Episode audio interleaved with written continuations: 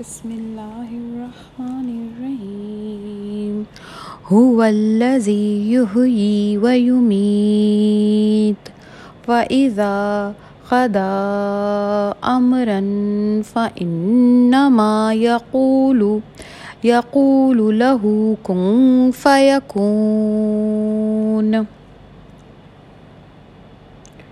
وہی تو ہے جو زندہ کرتا ہے اور مارتا ہے۔ پھر جب وہ کسی کام کا فیصلہ کر لیتا ہے تو وہ بس اسے کہتا ہے، ہو جا تو وہ ہو جاتا ہے۔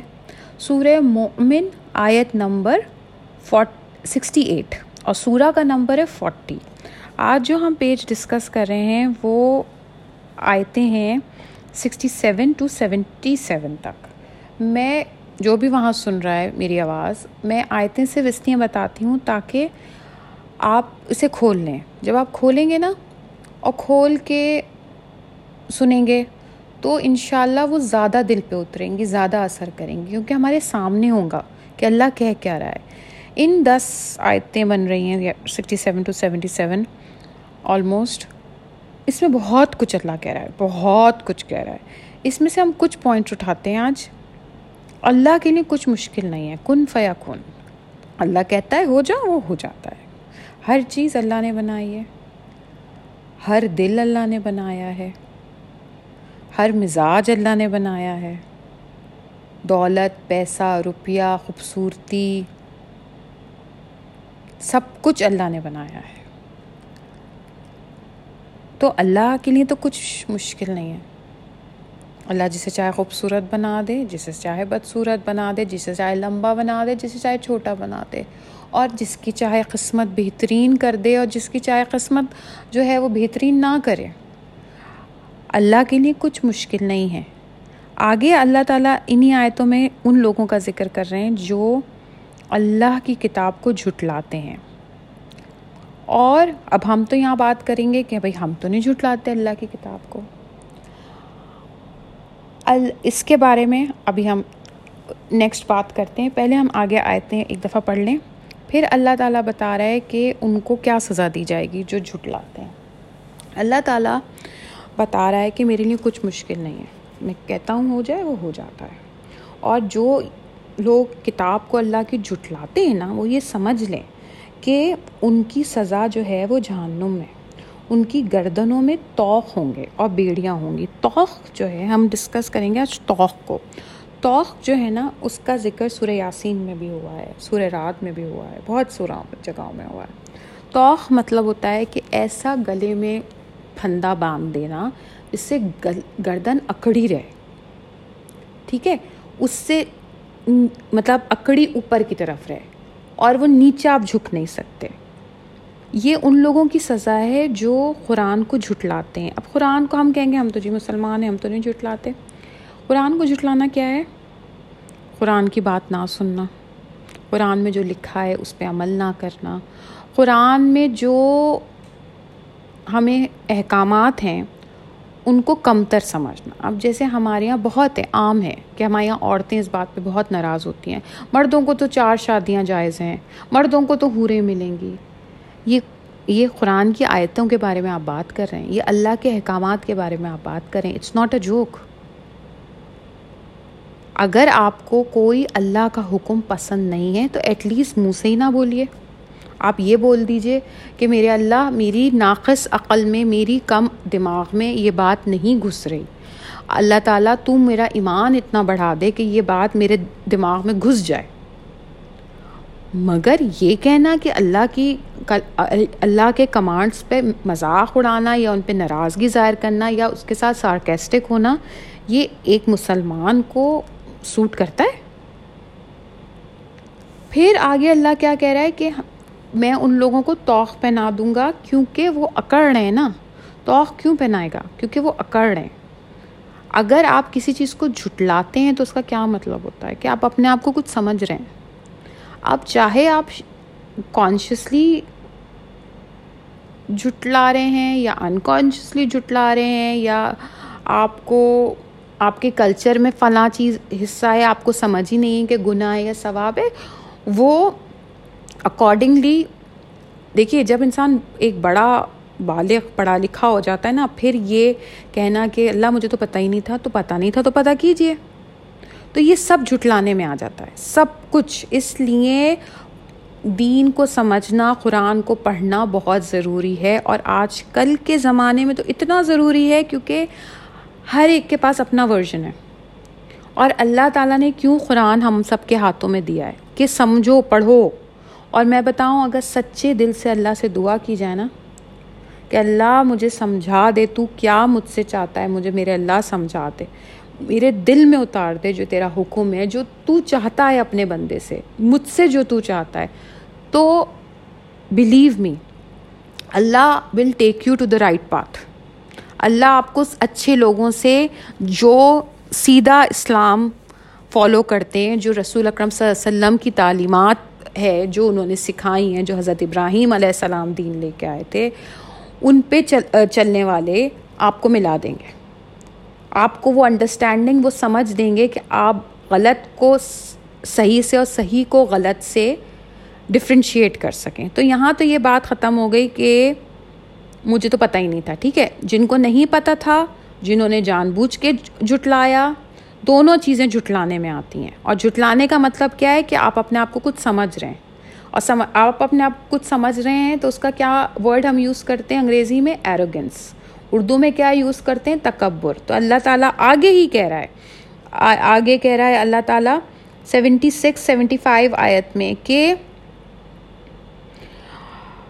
تم زمین میں ناحق اتراتے تھے، اس اور اس کے لیے تم اکڑتے تھے۔ پھر اللہ کیا کہہ رہا ہے آگے؟ سیونٹی سکس میں چنانچہ تکبر کرنے والوں کا ٹھکانہ برا ہے۔ ٹھیک ہے؟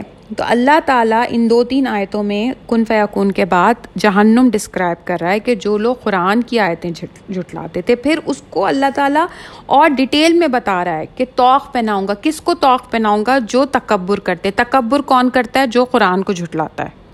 اگر میں قرآن کو جھٹلا رہی ہوں یا میں قرآن پہ عمل نہیں کر رہی یا میں دیکھیے، ایک چیز ہوتی ہے ہماری نفس کی کمزوری، ایک چیز ہوتی ہے ایمان کی کمزوری کہ ہم چاہ رہے ہیں، میں چاہتی ہوں میں جھوٹ نہ بولوں مگر بول دیتی ہوں۔ میں چاہتی ہوں کہ میں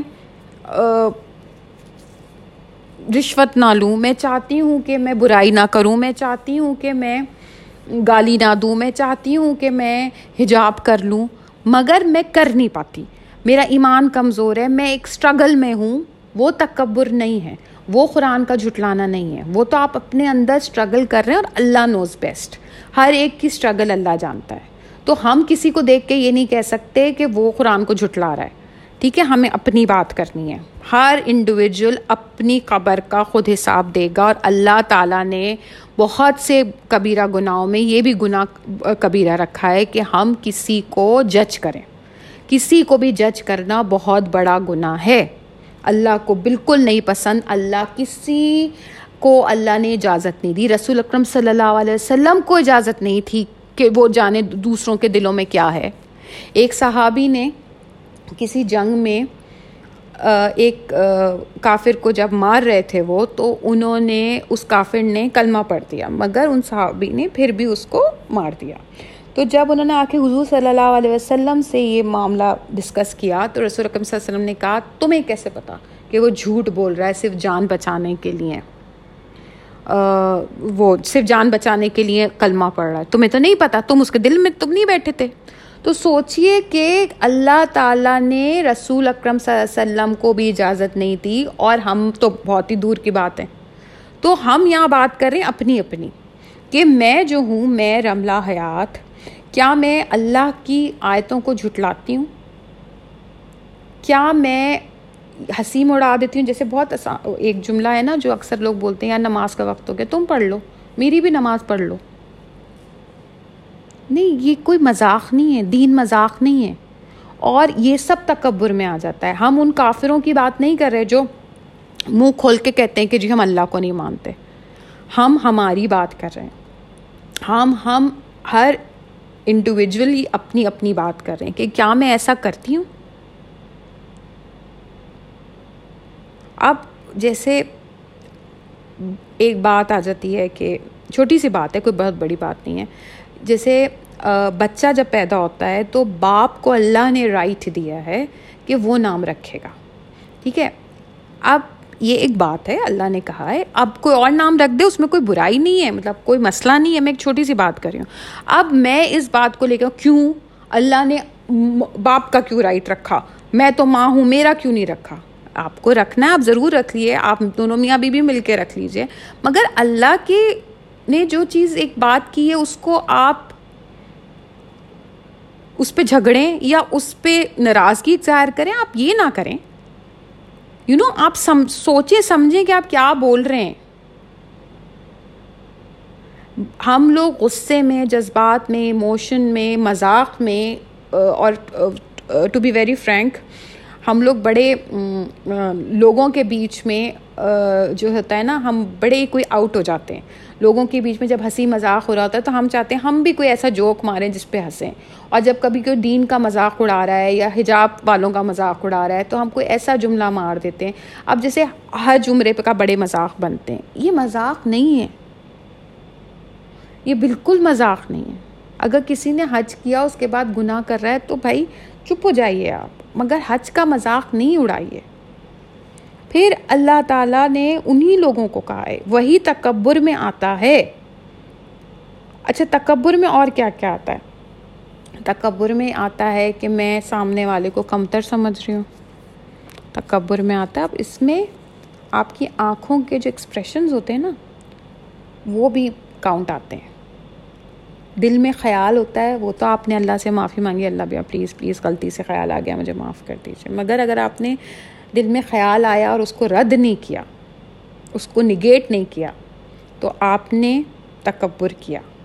کہتے ہیں نا، ایک ذرہ برابر بھی جس کے دل میں تکبر ہوگا، وہ جنت میں نہیں جائے گا۔ آپ نے کسی کو دیکھ کے آنکھوں سے اس طرح سے کر دیا کہ جیسے فار ایگزامپل دو دوست آپس میں بات کر رہے ہیں تو تیسرے دوست نے چوتھے دوست کی طرف اشارہ کیا بھائی یہ لوگ کتنے بولے چلے جا رہے ہیں، کیا بکواس باتیں کر رہے ہیں؟ نہیں بھائی اپنے آنکھوں کے ایکسپریشن کو کنٹرول کیجیے۔ آپ کو ان کی بات نہیں پسند آ رہی، آپ کے دوست ہیں، آپ بول دیں ٹاپک چینج کر لو۔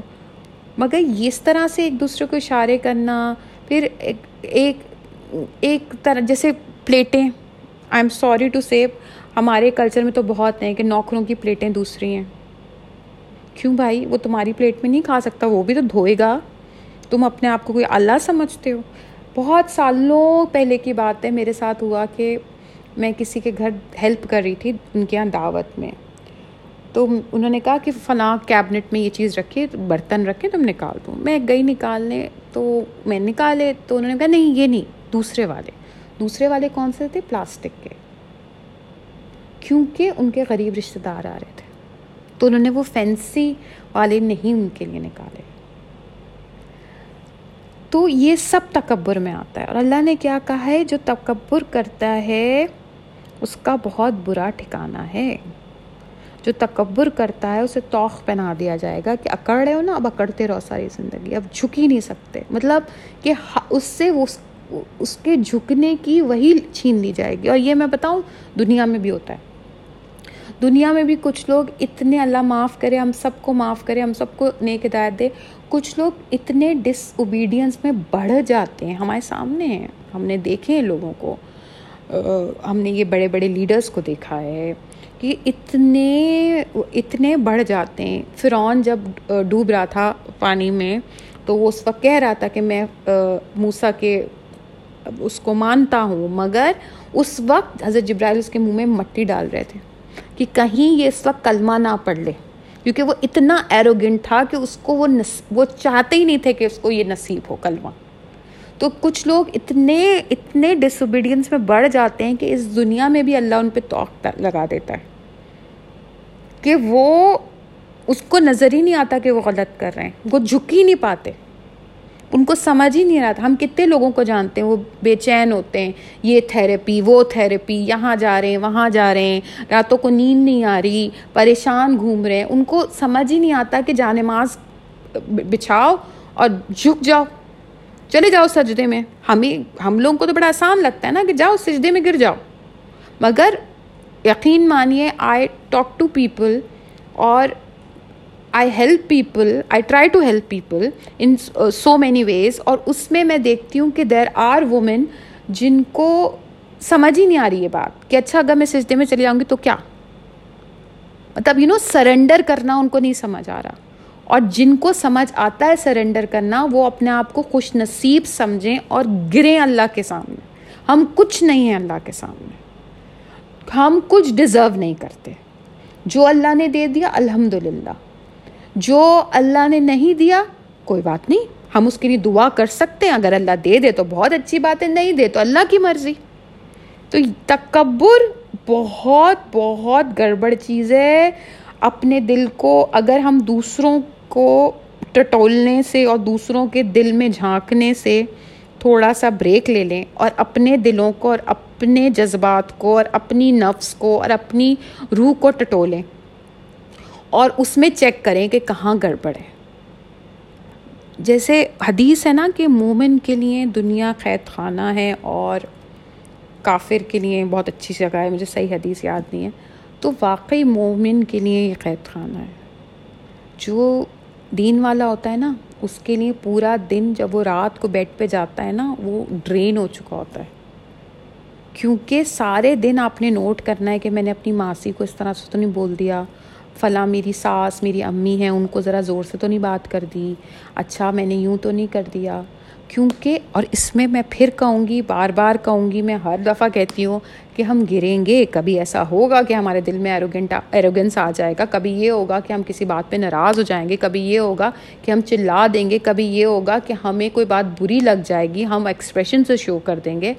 مگر اسی لیے تو ہے کہ اپنے آپ کو ٹٹولو۔ نماز کیوں ہے؟ تحجد کیوں ہے کہ اس ٹائم پہ آپ بیٹھیے اور اپنے آپ کو ٹٹولیے کہ میں نے پورے دن میں اللہ کیا گڑبڑ کی؟ انسان تو بنا ہی گڑبڑ کا پتلا ہے۔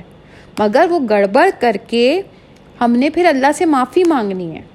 بار بار معافی مانگنی ہے۔ اور اللہ تعالیٰ ہم سب کو ایمان کے ساتھ اس دنیا سے اٹھائے۔ اللہ، آمین یا رب العالمین۔